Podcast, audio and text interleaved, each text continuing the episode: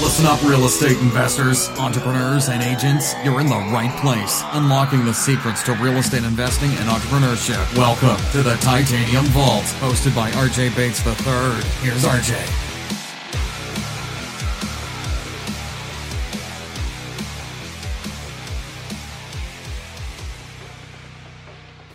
Hello and welcome to the Titanium Vault. I'm your host, RJ Bates. Today I'm with Jawad Dashti. Jawad, how are you doing today? I'm doing good. Thank you for having me. Absolutely, man. So why don't you take a second to introduce yourself and tell us a little bit about what you do in real estate investing? Um, well, I I do a lot. For the people that know me, I'm kind of all over the place. Uh, I guess I'm a little too greedy, but uh, you know, uh, my main focus, you know, everybody that sees me says, "Hey, there's the wholesaler." Um, I really don't feel like I'm a wholesaler, even though I do it a lot. Uh, my main objective is always, you know, the buy and hold, uh, because in the end, I don't want to have to work forever, and I want to let my money, you know, do the work for me. Uh, but I also do uh, very often wholesale just to keep my money up because no matter how much money you've got, you can easily go broke real quick uh, when you're spending a hundred, two hundred k at a time, sometimes more. Um, you know, and sometimes I do different strategies, uh, whether it's sub two or picking something up that was seller financed or, you know, whatever to build my portfolio because in the end, that's my main goal. Gotcha. So let's go back to the beginning when you got started in investing. How did you get your start? Um, I've always been interested in real estate and, uh, you know, just like a lot of people didn't really have the guts to make that first move. Um, never went to any like classes or anything, although I probably should have. And, uh, you know, I owned a plumbing company that started, I started in 2010 and, you know, I made a lot of money with the plumbing company over time and, uh, you know, had a little more than half a million dollars in my savings that I knew I needed to do something with. And one day I sat with my personal banker and he explained to me, um, basically how inflation works and how I'm losing money having my money sitting, you know, making half a percent in savings and that I needed to do something to make a minimum of 3% a year on my money or I was losing money. And so that always stuck into my head and, uh, I'll really never forget that and appreciate that moment and bit of gold that he shared with me because it really kind of changed my perceptive on the way that I thought about stuff because I was always trained to, you know, save money and put it away and don't spend it and, you know, I guess the the old way that college is everything and savings accounts is the world. Um, so with my plumbing company, I started learning that you know, customers weren't always the greatest thing because I was getting checks that were bouncing or credit card chargebacks and just everything in the world. And then I started picking up these new property management accounts, which I didn't even know what that was at the time. And these people were awesome because they would just shoot me an email. I need this fixed and we're going to pay you this. And the money came every time. And the more I got into that, the more I started learning about real estate and seeing it from different angles and definitely realized that's something that I wanted to be a part of. So I took the initiative to learn more and educate myself, which now for the people that know me has become a passion of mine. Even though, you know, people think that I know a lot about real estate, you never know everything. So I'm always trying to educate myself. But, uh, you know, once I decided that I really wanted to make that first step, uh, started watching MLS and, you know, all the off market stuff. And this really before Facebook was a huge thing. And, uh, just remember finding my first deal and, uh, I bought this house and, uh, got it for at the time probably 30% and it was a probate deal even though I didn't even know what that was at the time. But, you know, I tell people all the time with Google and YouTube, you never have an excuse um, to never be able to do something. Right. And uh, you know, I'm I was huge on it. You know, I didn't even know the right people to ask, which is always best. You don't have to know everything, but you got to know the right people. And I didn't know the people, but I knew Google and YouTube, and I found out how to make the deal happen. And I bought a three bedroom, one bathroom house in Mesquite for thirty nine thousand. And uh, you know, at the time I didn't even know what a title company was. They just signed the deal over to me. Luckily, it came back later that it had a clean title.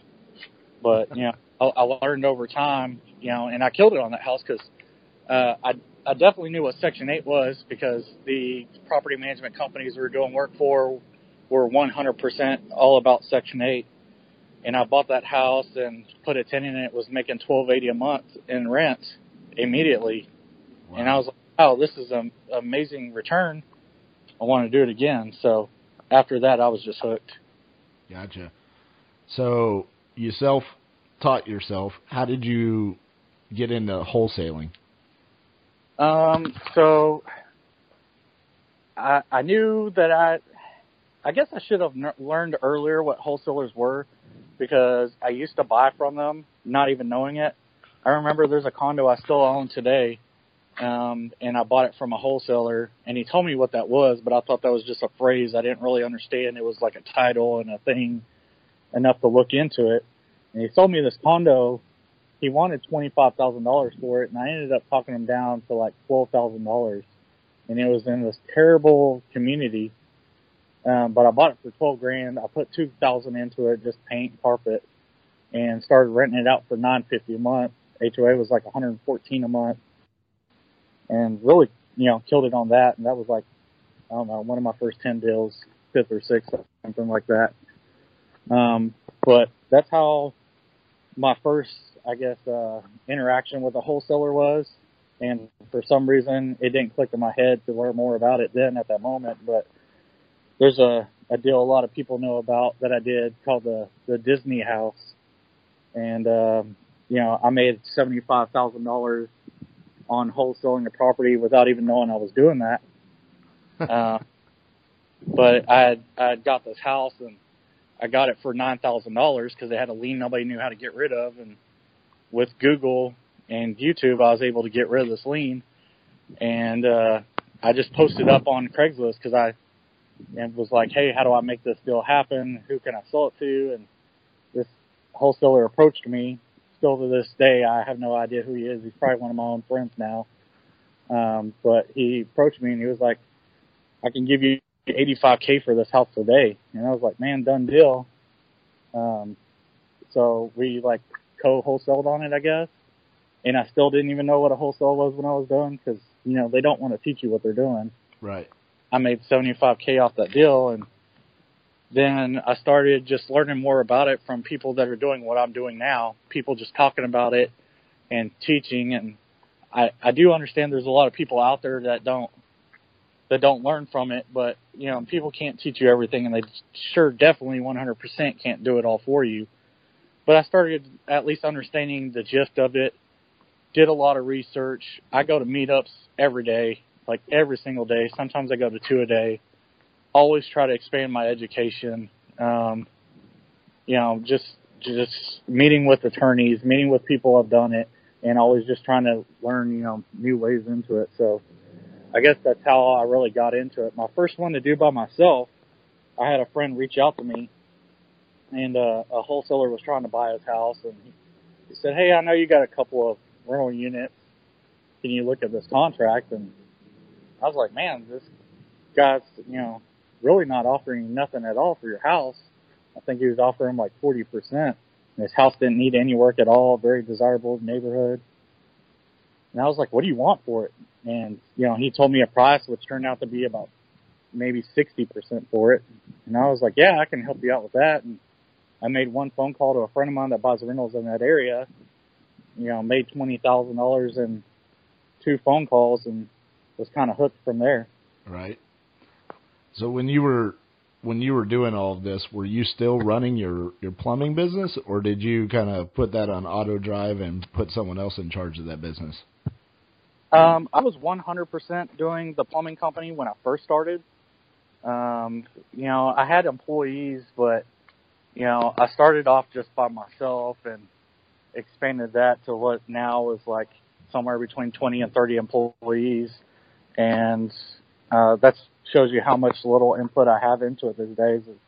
I don't even know how many people work there now, but it, it's self-driven now. It got to a point to where, you know, when I started the plumbing company and I was making seven figures, I thought that was like my end game. Plumbing company, let's open up a chain of them, and I'm going to do this everywhere, and it's amazing. But I realized that there's too many variables, uh, which are people, and you know, people you, you can't control them, nor do you want to. You don't know what they're going to do. Um, you don't know if somebody's going to pay you. You don't know if somebody's going to quit their job. You don't know what. In real estate, you have a lot of control. Um, you know, if somebody doesn't want to buy the house from you or you don't want to sell it to them, you can easily sell it to somebody else. You know, if your deals are right and if you have a tenant and you don't like them, I mean, snap of a finger and they're evicted out in the state of Texas. So, uh, it, it just seems like something that could be easier scaled and, uh, a little bit more control. So it got to the point where I started changing the plumbing company to something that could be systematized and I let somebody take the reins of it and then started walking away from it and really just pushed myself into real estate to do full time just because I could easily, you know, do seven figures, if not more in real estate. And, you know, why not have both? How long have you been full time in real estate? Um, full time, I'd say four years. Overall, seven years. Gotcha and all of your deals, it sounds like you're financing yourself. You're not using any private money or hard money loans or anything like that, right? Yeah, correct. So um, I guess that was one of the great things about you know having all that money was that I was able to spend it and get the deals that I wanted.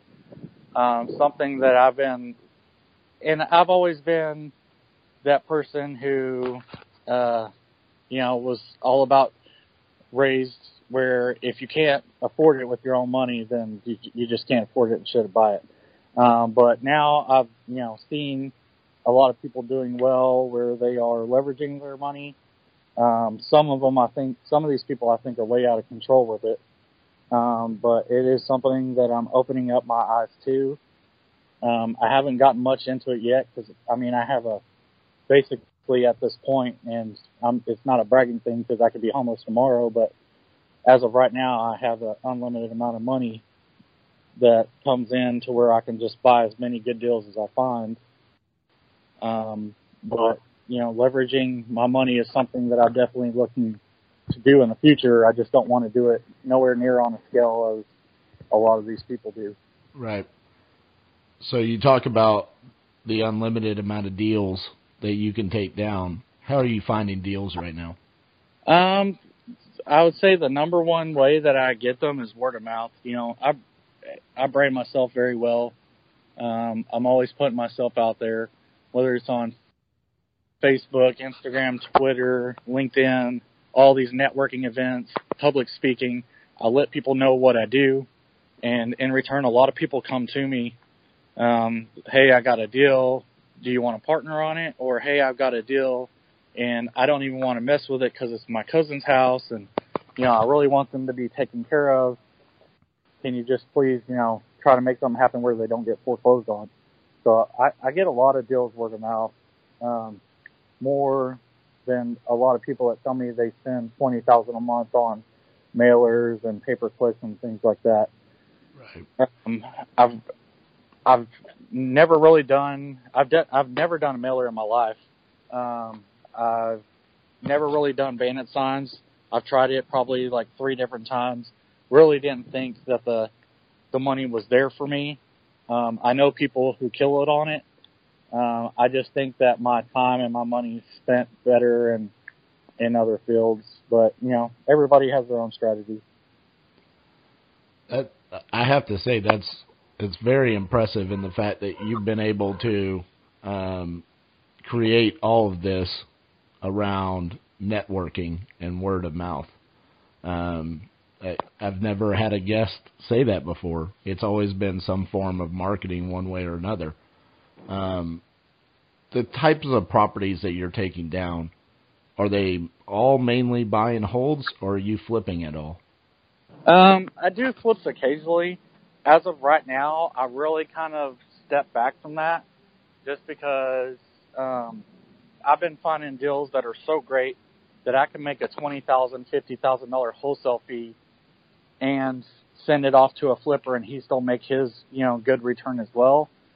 Um, I'm, I understand that I could flip it myself and make a hundred, but you know when I've got a constant and consistent amount of wholesale deals coming in, uh, it's to me it's a lot less work to just do the wholesaling part, and then I get to pick and choose which ones I want to keep uh, to be my rentals. And when when you're wholesaling a property, are you still closing on it yourself, or are you now assigning and double closing? Um, it just depends. Uh, you know, if, uh, you know, I know a lot of people who only make $5,000 per wholesale deal, even though they can make more or because, you know, they want to give people the best, you know, that they can just because they want to burn and turn to the next one. Um, I really kind of maximize each deal and, uh, try to get the most out of it for everybody, for the buyer, the seller, and myself. Um, so I take some time on that, but um, I would just really say that in the whole deal, in I would I would just say that in the whole field, you know, whenever I choose whichever deals I want to keep or whoever I do this for, um, I, there's just a lot big thought pro- process that I put into it to decide, you know, what I want to do with it and, and how that goes. Right. So I know before we started the interview, you were talking a little bit about owner financing and subject twos.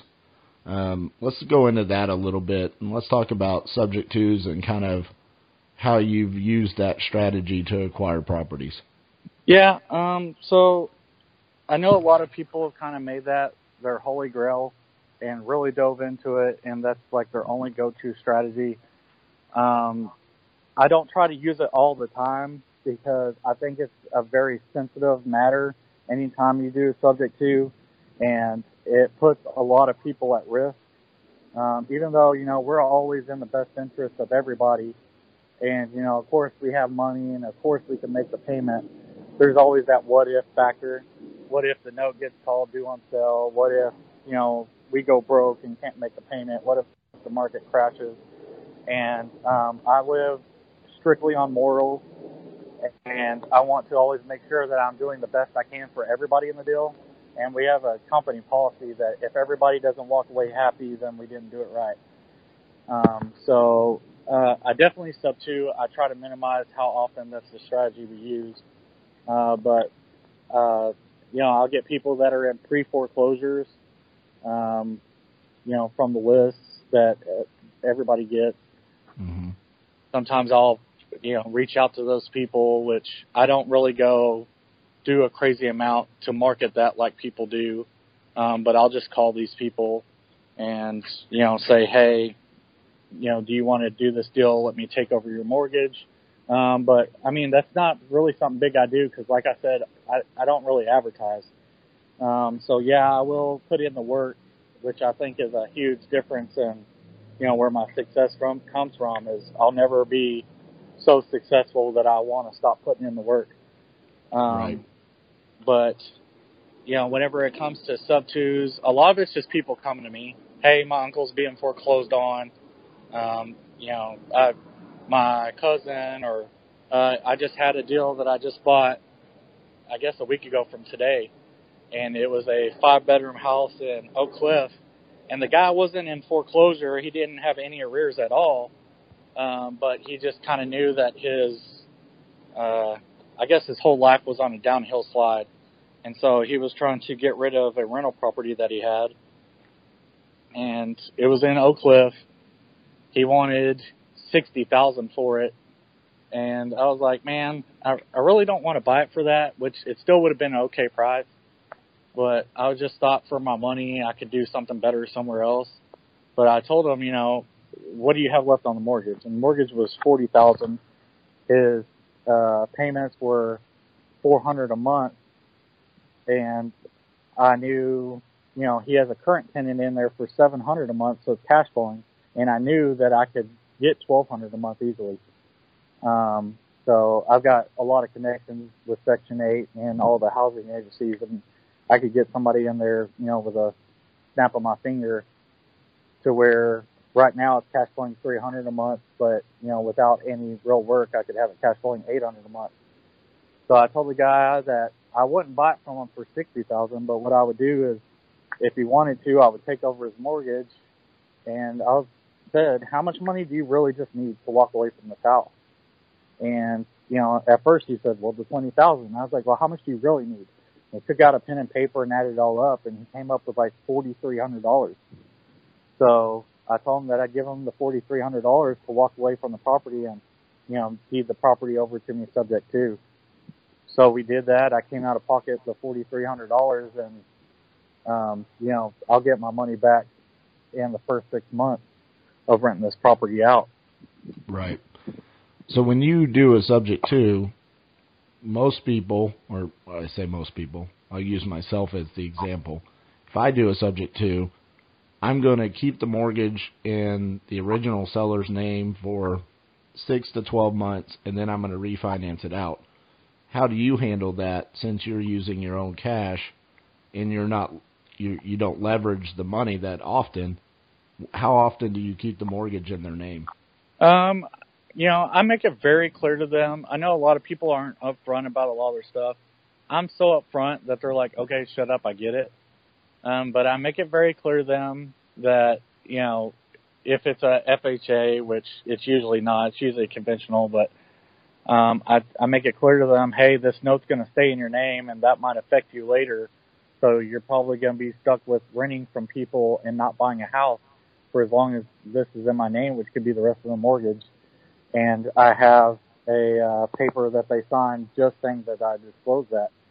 Um, so they're okay with that. So, I mean, typically I try to keep it in uh, the sub two position for, uh, you know, until the note's paid off. If they ever do a due on sale, the money's there for me to buy it. If that ever happened, I would just buy it, and if I want to, then I would, you know, refi it out and uh, you know get my money back out of it. Gotcha. So I have I've yet to have a guest on here that's fully kind of I guess taught the listeners about the owner financing strategy. And I know you're big on education, so why don't you take us a minute to walk us through what an owner finance property for you and Two Dash Properties looks like?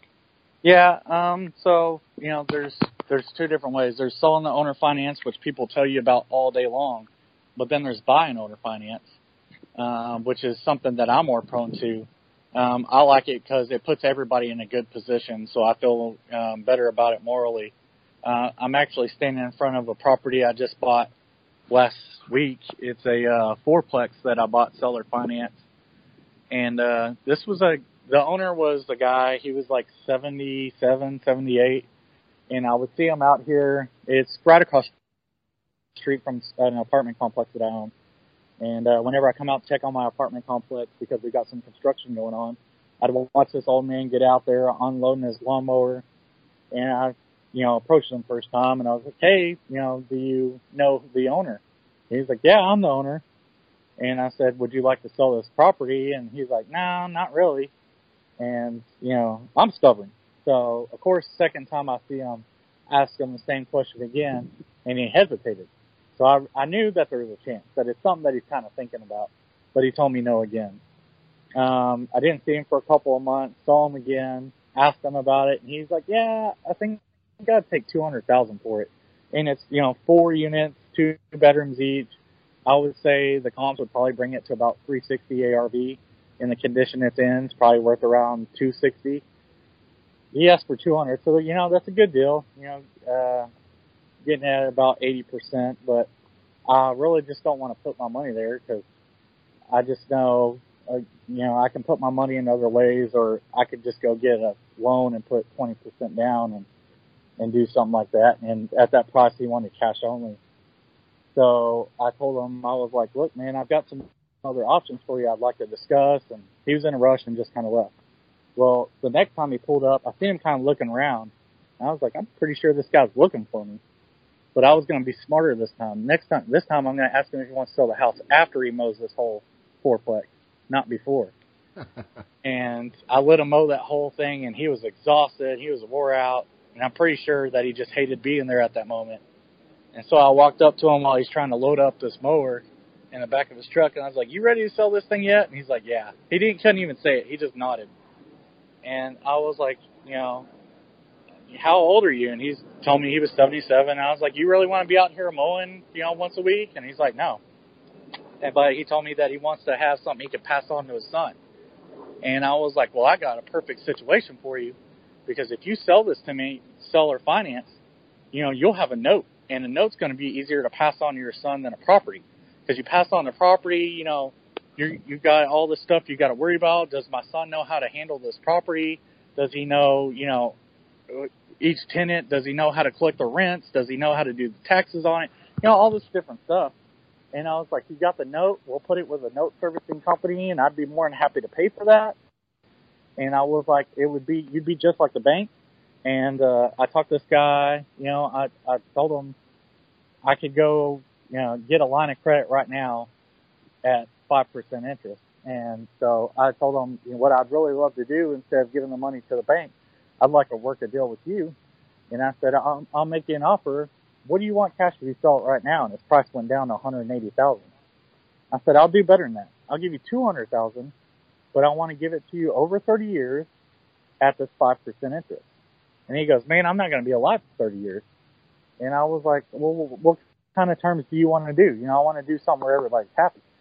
And she told me I'd really love to do 20 years. You know, 20 years. If I croak, you know, my son can handle it, and you know, hopefully he can get the money within a reasonable amount of time. I said I'll do 20 years, but if I do that, I want a little bit of a rate. And so we signed a contract uh, on 200,000 over 20 years at 4.5% interest, and I was going to give them 10% down. So I used a TREC contract, which is, you know, in the state of Texas. I don't know if you have nationwide listeners, but TREC contract, which is the one provided by the state. And I used a seller finance addendum and just put all the terms down. And we put that it would be with a note servicing company, uh, which is better for my office anyways. People say save the 30 bucks, but man, it's only $30. We keep track of everything. That way he can't ever come back and try to argue that I missed a payment or whatever there is, and um, that way it's easier for him to pass it on to his son if he ever passes away. And he has a trust, and you know it was really easy for him to put the note in his trust. Uh, but the, in the end, I only paid uh, nineteen thousand five hundred down on the fourplex. I'm going to be paying him eleven hundred a month, and I'm currently cash flowing nine hundred a month. But whenever I bring it up, uh, bring up the rent because he hasn't raised the rent since the day he bought the thing. So whenever I raise the rent, I'm going to be cash flowing thirty eight hundred a month.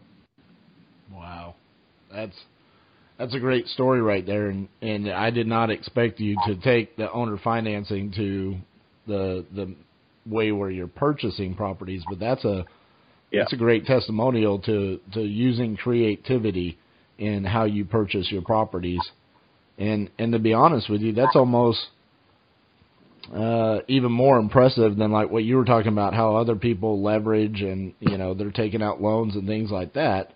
Um, you created a, a great deal for both you and the seller by using owner financing there.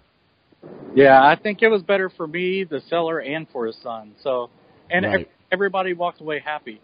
Um, so I I think it'll be good for everybody and you know, and he didn't have great tenants there. They're still there. Uh, I'm cash flowing on it, but they're not great tenants. These are people that you know really used this old man that didn't know to raise rents, and so he that guy's not making any profit at all. Right. You know, renting out, and they treat them terrible, and you know, one at a time, I'll, I'll be releasing them from their leases because they're on month to month, cleaning up the property, um, and you know putting tenants in there at double. Uh, and when and when I raise the rent to double, I'm actually still going to be below what the comparable rents are in the neighborhood. That's how cheap wow. that he had them. So I know recently you hosted an education, I guess, weekend event here in, locally to DFW. Talk to me a little bit about what that was and, and kind of why that was important for you to do.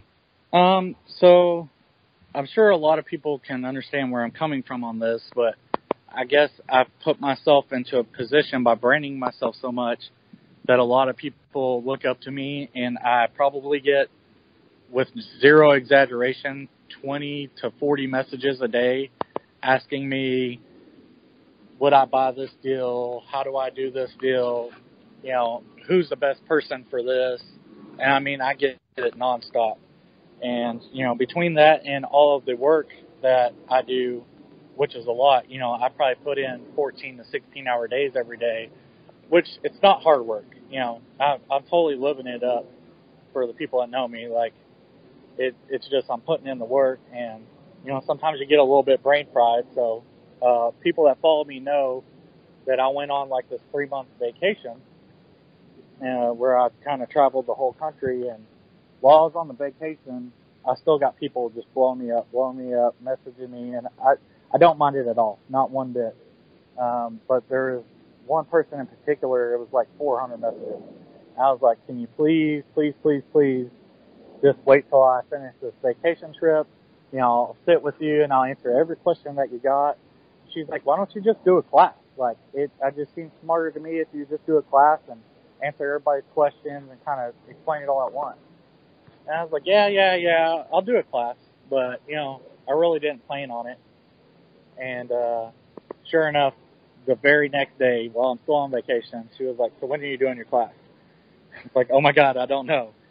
So she she did that two more times, and then I got home and she asked me again. I was like, "All right, I will figure it out today. I promise. I swear I'll figure it out today." So I started calling around, and I didn't want to do this, you know, thirty thousand dollar weekend. Come to my seminar. You know, I didn't want to do nothing like that. I really just wanted to educate people. Um, but I also wanted to explain to them that it doesn't matter what I can teach you um, you got to do it yourself because there's everybody in the world is going to teach you. You can do it. Anybody can do it. And you can do it. And I told them the opposite. I said, not everybody's going to do this. I don't believe in every one of y'all. Y'all could do this, but people have to actually go do it. Like you can learn all day long, but until you walk out the door and knock, it's not going to happen. And uh, from what I heard, that alone woke up a lot of people and got some people into action, um, which is great because they've been making a a lot of money and some stuff they're partnering with me on, which is, you know, helps me profit, make some money. Um, but in the class, you know, I taught them everything. I taught them everything I knew about, you know, wholesaling and sub two and, uh, you know, seller finance, whether it's to buy it or whether it's to sell it that way. Um, I had guest speakers out there and, you know, I brought the people that I thought were the best at that subject because I really wanted them to get something informative and you know, I only charge people sixty dollars a seat, and I, I just charge that to co- really cover the expenses of the venue and the food and uh, things like that. And uh, you know, I just really wanted people to have the best opportunity, and uh, I taught the most that I could in eight hours. I was so terrified. What am I going to come up with that's going to fill up eight hours of speaking time? But it turned out that we ran out of time. So I guess I could talk about real estate today. I, I can't imagine what that's like. I, I get nervous wondering how I'm going to fill up 30 minutes in these interviews, so I can only imagine what it's like for eight hours for an event like that. Yeah, and you know, the whole time I was talking, people gave me the most blank stare, and I was like terrified. I want. I'm not shy at all, so I wasn't terrified talking to people, but I was terrified that I wasn't giving them good content. Like maybe they're like, yeah, yeah, we already know this, or you know, right or I don't care or whatever. I, I was like, these people just aren't getting what they wanted. But whenever the class was over, like people got up and did like this standing applause and people were shaking my hands telling me they've been to classes where they spent fifteen, twenty, and thirty thousand dollars and they learned more at the sixty dollar event and I was mind blown. I was I was mind blown that people have spent thirty thousand dollars for an event, which is in no way a, a bad deal if they're teaching you the right things because you can make it easily you know, and return on your first deal, but right. I can't believe that people are paying for this education and don't even know like the basic you know, one plus one is two kind of stuff. Right. So that was really surprising, and I guess people turned out happy. And they've been asking for a second class, which I really don't know that I want to do unless I get pushed into it. It's Uh, It's- you're gonna do it. You're gonna do it. it's a lot of work to put that kind of stuff together. It is. It is. It's a- so, so my next question is: is what is the driving force behind everything that you do, from creating the plumbing business to now your real estate investing, and now you're even giving back on the education side of things? What is your why? Uh, really, my reason why is I had to. Um, I remember that I was so poor. I remember going and mowing neighbors' lawns, you know, and I worked a full time job, but you know, I had so many bills upon bills and fell for the American dream with the new car and the big house and you know, just really had overextended myself on just basic necessities. I didn't even have anything real fancy, but I remember going out and trying to mow the neighbor's yard for, you know, five, ten bucks just so I can have food for that night. And it just got to the point where I wanted something better. And, you know, I was working, I worked 80, 90 hours a week for years, for years. And, uh, you know, did it for a company that I asked them for a raise and, you know, they said no. So I quit and sure enough, two weeks later, you know, my boss came to my house and offered me a seven dollar an hour raise and I only asked for a one dollar an hour raise. And I was like, man, if they need me this bad, I just really need to be doing this on my own. So, um, I went and got my master's license, which people don't realize it's almost like a doctorate. So it takes you eight years to get a master's in plumbing. And Wow. I worked a day job and a night job plus my side jobs to save up twenty thousand dollars, which took me forever to make twenty thousand dollars. You know, which I can make now in like two phone calls. And I put in so much work to like better my life and further myself. I mean, I had to. It it, it was uh, basically sink or swim, and uh, I just had to do something better. And thankfully, you know, I was determined enough to make sure that it worked out for me. And I see a lot of people that are in bad positions themselves. And I know that, you know, a lot of people put themselves in that situation, but a lot of people don't. And a lot of people just don't know better. And so I just feel obligated to pass the information on. And if, you know, they don't do anything with it and they don't succeed, it doesn't faze me one bit. But at least I know that I gave them the opportunity and the tools that they needed.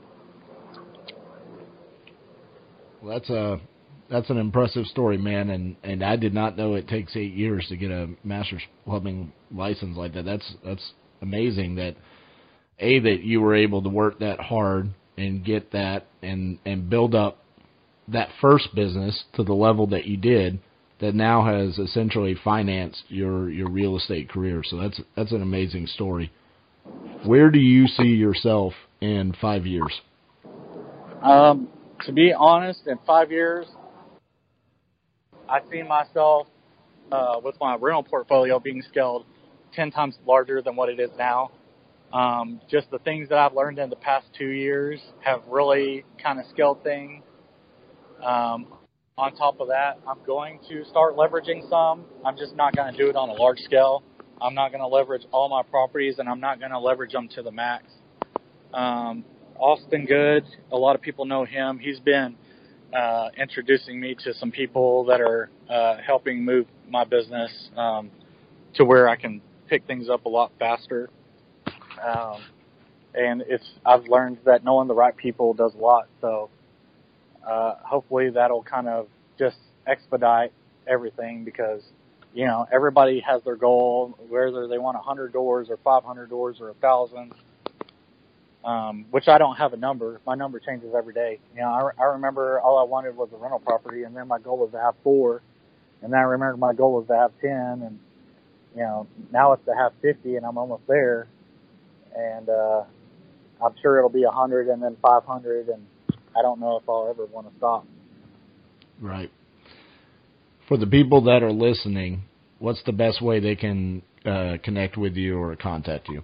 Um, people can find me on Facebook. I have my personal page that you can follow, or I have uh, like a business page where I just kind of going to start putting a lot of content um, where people can learn stuff and then know where to go find more information. But it's Jawad Dashti, J A W A D, last name D A S H T I. Uh, you can also uh, follow our page, Two Dash Homebuyers. Uh, but I'm always just trying to put content out there. I like to see people grow, and uh, I make sure to surround my, myself with people that have the same mindset. Well, I appreciate you taking the time today to share your incredible story with us, and uh, you know I, I see bright things in the future for you. I've been I've been watching you for the past couple of years, and uh, you're you're definitely a inspiration to me and my company, and, and you know I I enjoy seeing everything that you share on social media. Um, it's more than just sharing solid content and things along those lines, but it's you know you're you're educational while also having a good time and and bringing a sense of humor um, to an otherwise kind of bland industry. So I appreciate that. Yeah, I really try to throw in some humor and just remind myself and also my friends that you know as many suits as we might wear and as much money as we might throw around, we're still the same, you know, mm-hmm. idiots that we were whenever we were, you know, back in high school or whatever days. And uh, I, it's really just to convince myself that I'm not changing. Um, I, I do always want to change in some ways, and I always want to be a better person and a better friend to people. But I, I don't want to change who I am and be that guy who, you know, it's happened to several investors that I'm sure we both know, but where every picture is just about a Lamborghini and how get on my level or you're not my friend anymore. And I don't right. I don't want to have that mentality. So, you know, I'm going to share pictures where I eat at Taco Bell. I'm going to share pictures where I'm at Ponchos. Yeah, we go to nice restaurants too, but in the end, you know, we're still the same people and money doesn't change anything. I could be broken homeless tomorrow. So, um, exactly. I, I just try to show everybody, hey, we can do things right, we can work hard, and we can have a good time at the same time. Exactly. Well, thank you, Jawad, for sitting down with us today and sharing that. And uh, I appreciate everything that you do for the real estate investing community. All right. Thank you for having me. All right. Bye-bye. Bye. Thanks so much for listening to the Titanium Vault with your host, RJ Bates III. For more info and to stay up to date, visit www.podcast.thetitaniumvault.com and on facebook.com slash the Titanium Vault. If you enjoyed the episode, please rate and review, and we'll catch you next time on the Titanium Vault.